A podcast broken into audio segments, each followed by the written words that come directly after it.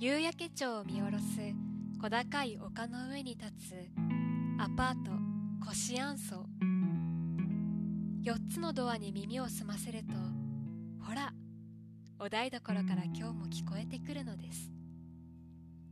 オリジナル短編ラジオ小説「コシアンソのお台所日記」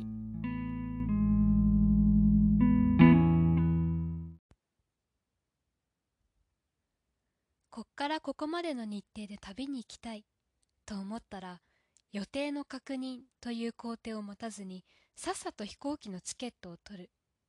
そして後から気づいた戦略を片っ端から誤って断っていく。それが秋国作の旅の始め方だった。突然旅に出たくなる。その旅に意味があるのかと聞かれてもわからないのが作だった。おやじさん、すいません。こっからここの週、飛行機取っちゃったんで、バイト出られないんすよね。ピークが過ぎお客さんがいなくなった月曜夜11時バイト先である居酒屋いさりびのカレンダーにへばりつきながらサクは親父さんに手を合わせたおめえ、またか。そういうのはシフト組む前に言えってこの前も言っただろうが。厨房で刺身をさばいていた親父さんがバッと顔を上げるすいません。そこをなんとか。たくしゃあねえな。次から絶対前に言えよ。こんなことうち以外じゃ通用しねえからな。うちでも通用しないんですけどでそのぽっかり空いたシフトは誰が埋めるって？ビールジョッキを両手にギュッと握りしめたバイト仲間の金髪女子大生茜が店の奥から不機嫌な声を張り上げた。姉子、あざっす。なんでいっつも私があんたの補欠要員見たくなんなきゃいけないのよ。マジふざけんなって。ギャンギャン叫ぶ茜に厨房から奥さんが元気に声をかける。いっつも助かってるわ茜ちゃん。ありがとね。さこれでも食べてさっぱりしてくださいな。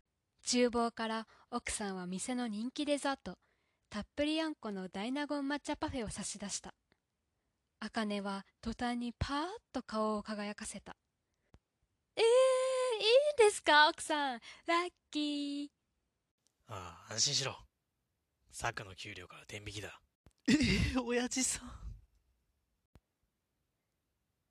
いつものようにサクが嘆き茜が大喜びしながら大口開けて抹茶アイスを頬張っていると店のドアがガラッと開いた。いらっしゃい。親父さんの渋い声に茜が急いで厨房に引っ込む。サクも慌てて入り口を見るとおや？自分と同じ世界線で生きる人間だと瞬時にわかる青年がそこに立っていた。あのとんかつってあります？大きな青いバックパックをどさっと床に置いたその人はカウンターに腰を下ろしふうと安堵したようなため息を漏らした。サクは注文された生ビールとお通しを用意しながらちらちらその人を盗み見る。サクよりちょっと年上くらいだろうか。こんがり太陽に焼かれたような方に少し肩にかかりそうな黒い髪。こことは違う世界からやってきたことを物語る何かをその人はまとっていた。それは旅をしてきた人間だけが持つ。色も形もない。けれども確かにそこにある。音のない音楽のようなものだった。ビールとお通しのサラダをその人の前に置くや否。たまらなくなってサクは声をかけた。すいません。もしかして、旅ですか？その人はサクを見上げると「はい」と静かに笑ってうなずいた。仕事しろよと茜が奥から目で叫んでいるのを無視して我慢できずにサクは続ける。よかったらどこ行くか教えてもらえます？いや夕焼け町が実家なんです。さっきエベレストから帰ってきたとこで。エベレスト？店内に響き渡ったサクの大声に思わず親父さんも奥さんも茜さえもその人をびっくりしてみた。その人はちょっと恥ずかしそうにはにかみビールをごくりとおいしそうに飲んだ。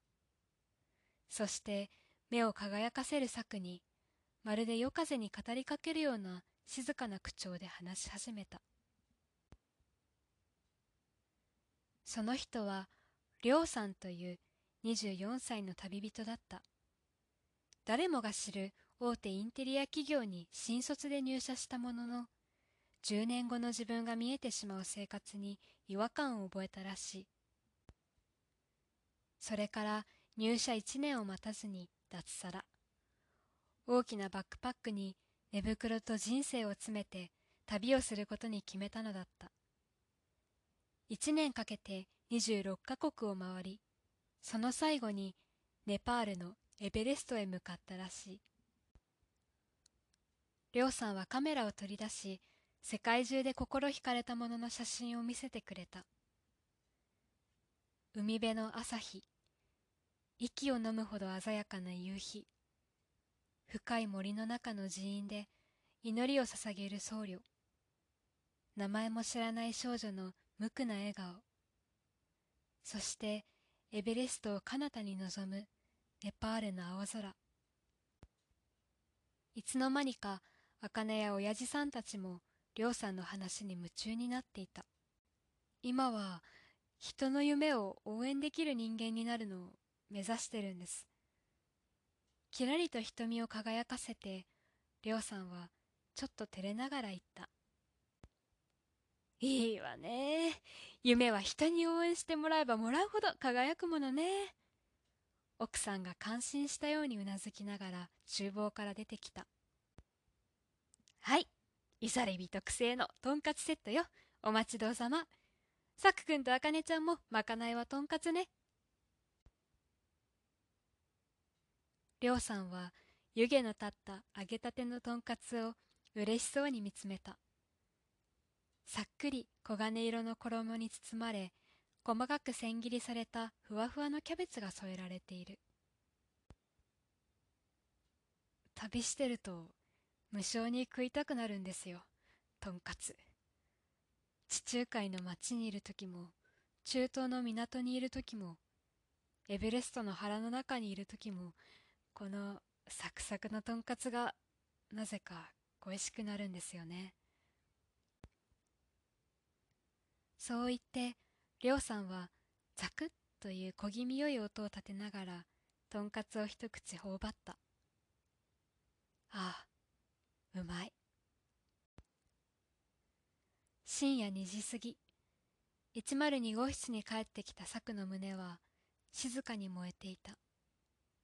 それは自分が本当に好きなものは何かを改めて教えてくれる心の声だった。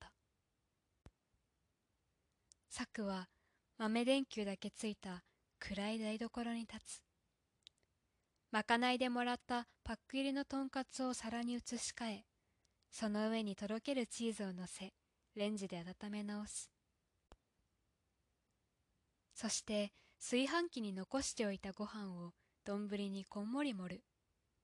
その上に湯気が立ったとんかつをチーズが垂れないように乗せると、サクはちゃぶ台の前にあぐらをかいて座った。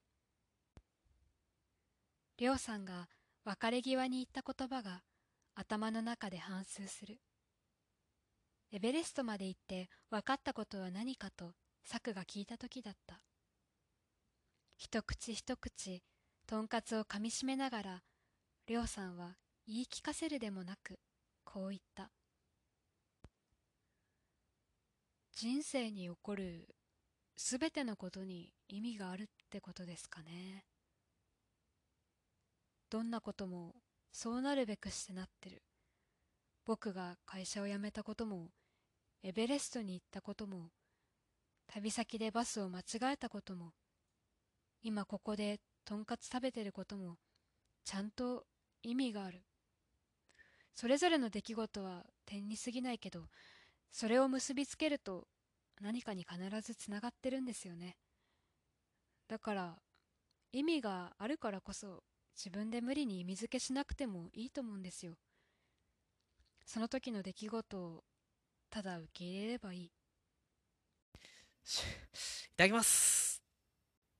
深夜2時過ぎ油がじゅわーっと染み込んだとんかつの衣がザクッと音を立てる肉汁と絡んだチェダーチーズがとろりと口の中に広がる。彼の言葉は行き当たりばったりで生きている21歳の作の心にすっとしみた。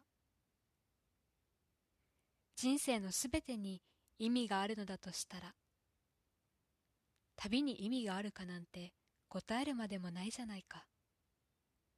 意味があるから作は旅をするのだ。意味があるから策は心惹かれるのだ。それでいいじゃないか。深夜2時過ぎ作が元気にとんかつを頬張る音が102号室のお台所に響いた。